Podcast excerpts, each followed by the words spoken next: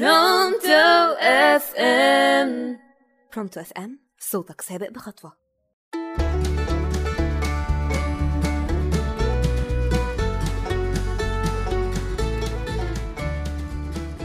يا مساء الجمال، يا مساء الفل على كل مستمعين راديو برونتو أف أم في كل مكان. معاكم سميطاها من أمام المايك وحلقة جديدة ببرنامجكم أصل المثل حكاية.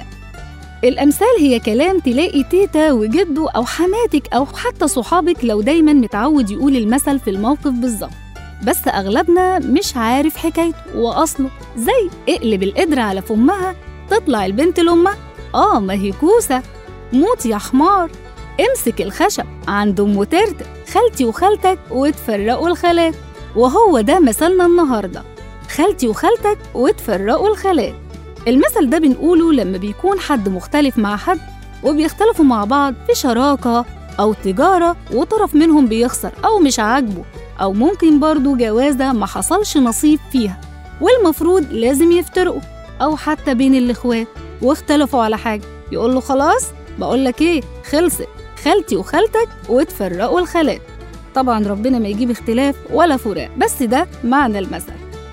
حكاية المثل بقى، كان في 2 اخوات فتحيه وحسنيه، كانوا اخوات مترابطين جدا وبيحبوا بعض جدا. ما هو لازم طبعا يحبوا بعض.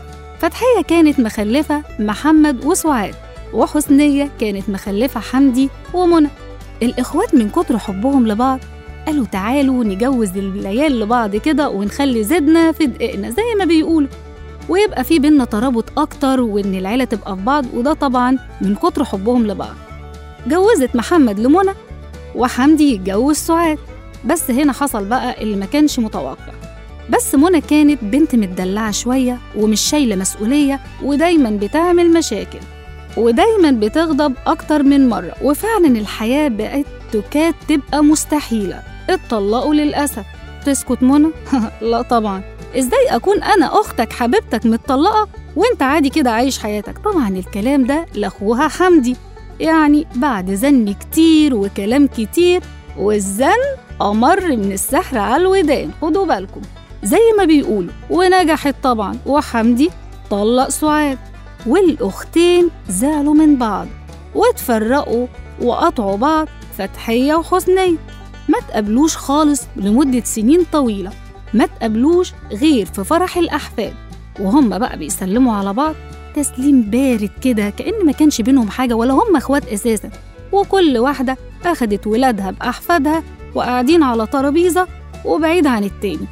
ومحمد وحمدي سلموا على بعض، وقال محمد شفت خالتي وخالتك اتفرقوا بسببنا، بسبب جوازاتنا الفشل، هم ملهمش ذنب، خالتي وخالتك واتفرقوا الخالات. ومن هنا طلع المثل خالتي وخالتك واتفرقوا الخالات. بقت بتتقال على أي حد بيتخانق أو حد بيفترق، ربنا ما يجيب فراق. وبكده تكون انتهت حلقتنا. استنوني في حلقة جديدة مع أصل المثل حكاية، ومثل جديد مع سميطاها.